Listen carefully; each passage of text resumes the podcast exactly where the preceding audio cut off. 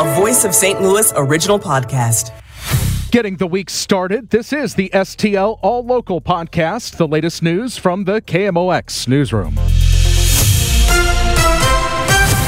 Our top local story on this Monday, May 8th. Though quite alarming, the number of incidents that we had this weekend. 20 people shot, five of the victims died this past weekend. St. Louis Police Major Ryan Cousins says citywide, in a 12 hour period from Saturday to Sunday, downtown alone received 173 calls. Citywide, there were 639 calls for service, and while there were supposed to be extra police downtown, instead, they were assigned to the Cinco de Mayo Festival on Cherokee Saturday. Major Ryan Cousins. We'll continue this weekend with our summer violence and our cruising detail, where we have several units from our police department, our mobile reserve, our SWAT units, and also our intelligence unit. While large groups of young people blocked downtown streets, caused disturbances and problems along Leonor K. Sullivan Boulevard, police were not able to break up the groups until more police were called in from other districts. Major Cousins assures that there will be an increased police presence this coming weekend. Maria Aquina, KMOX News. A man is dead after a shooting this afternoon in the Tower Grove South neighborhood. Police responded to South Grand near Gravois to find the victim in a parking lot dead at the scene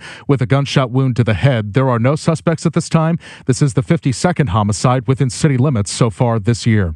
With all the violence lately in St. Louis, Congresswoman Cori Bush, who campaigned on defunding the police, was asked if it's time for more police. The answer is not always throwing more police. The answer is making sure that First of all, we don't have these loopholes for people to be able to access guns who should not be able to access guns. Bush says she doesn't like the efforts of politicians in the state capitol to exert more influence on the St. Louis police, the circuit attorney, and local public safety issues.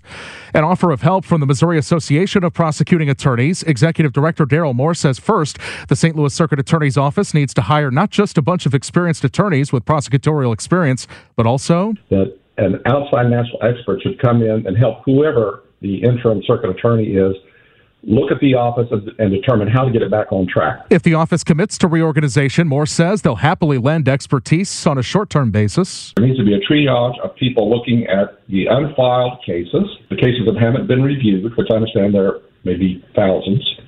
And then we need to have someone doing triage on the filed cases, trying to identify, especially the serious felony cases, the murders, et cetera, that are facing time deadlines. Moore believes the interim circuit attorney should be familiar with St. Louis and that office and should not have plans to run for the office because getting things under control will take all of their focus. Missouri Senate President Caleb Rowden confirms he had talks with St. Louis Circuit Attorney Kim Gardner to step down if legislation to impose a special prosecutor on her office was dropped. He says they came to an agreement. My message to her was look, this scrutiny is going to continue. It's not just coming from um, you know, white Republicans in Jefferson City. It's coming from everywhere, uh, and it's time to move on. And if you move on, we, we, will, you know, start the process of moving on as well. Senator Rowden tells 97.1 the bill for a state takeover of the St. Louis Police Department was not included because that's a separate issue.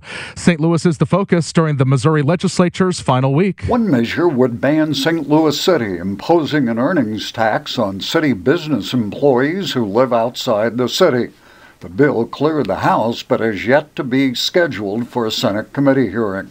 Also pending in the Senate is a House passed measure to transfer the St. Louis City Police back to a state police board named by the governor. Phil Brooks, KMOX News. A banker caught spending other people's money is going to prison. 28 year old Andrea Hopkins, the former branch manager of Commerce Bank on Natural Bridge, is sentenced to 18 months in federal prison, pleading guilty to stealing customers' money. Assistant U.S. Attorney Kyle Bateman says she stole $175,000 from customers and spent it on herself. Some of the funds were used to buy a motorcycle but most of it was spent.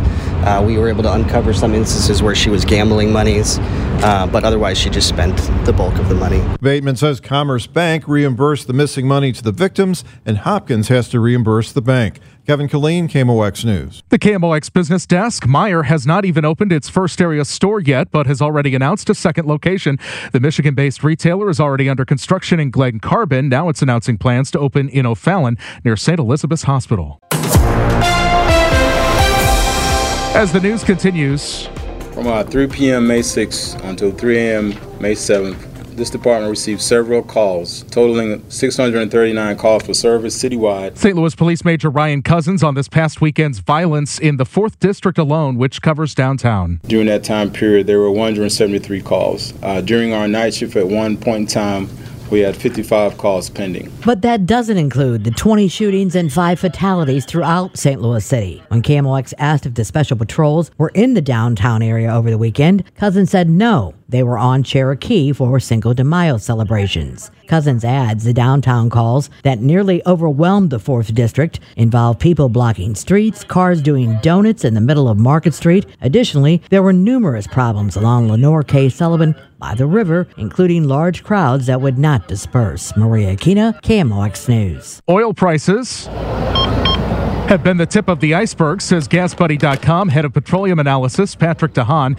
He tells Total Information AM that oil market investors have reacted to a possible economic slowdown following a possible issue with another bank and a debt ceiling limit negotiation that will happen this week in Washington. The last couple of weeks, we've seen oil prices plummet from over $80 to touching below $70 last week. Now, we've seen a little bit of a recovery, but that has by and large been the reason why gas prices over the last couple of weeks have been going down across St. Louis. DeHaan says the impacts of the Russian invasion of Ukraine have been muted as they continue to produce oil, dropping prices lower when, than when the invasion started. One of the top mezzo sopranos of the 20th century has died. Grace Bumbry was a St. Louis native who credits KMOX with giving her her start.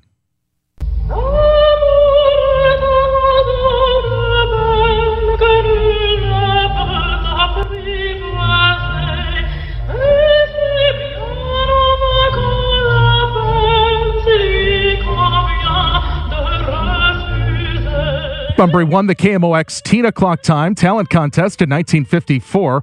Her prize included a scholarship to the St. Louis Institute of Music in Clayton, but because she was black, she was not allowed to attend. In his book, Only in St. Louis, Bumbry told KMOX's Charlie Brennan that then KMOX general manager Robert Hyland got Bumbry an audition on the Arthur, Godfrey show. Her performance brought Godfrey to tears. Bumbry says, without KMOX, I would not be where I am today. Bumbry received a Kennedy Center Honors in 2009 and told CBS CBS News. Today's enough affirmation of all of that that I, I was striving for. Opera Wire reports Bumbry suffered a stroke in a fall recently and was hospitalized. She passed away in Vienna, Austria Sunday. Grace Bumbry was 86. Nationwide, there is a shortage of foster parents, and that is the case in Missouri and Illinois. Heather Craig with Foster and Adoptive Care Coalition in St. Louis is a targeted recruiter always looking for new foster parents. There are around 4,500 kids in care in our region, but not enough foster homes, which sometimes means a child would have to be placed really far away from what they know it's already a very big disruption and a traumatic experience to be taken from your home of origin. And so then add to that being completely removed from your community, completely removed from your school and people that you know. Craig is a foster parent herself and says she's been most surprised by how much joy it has brought her family and how much she's learned from the children they've fostered. May is National Foster Care Month. Debbie Monterrey, KMOX News. Thank you for listening. I'm Michael Calhoun. Stay up to date by subscribing to the STL All Local on the Odyssey app.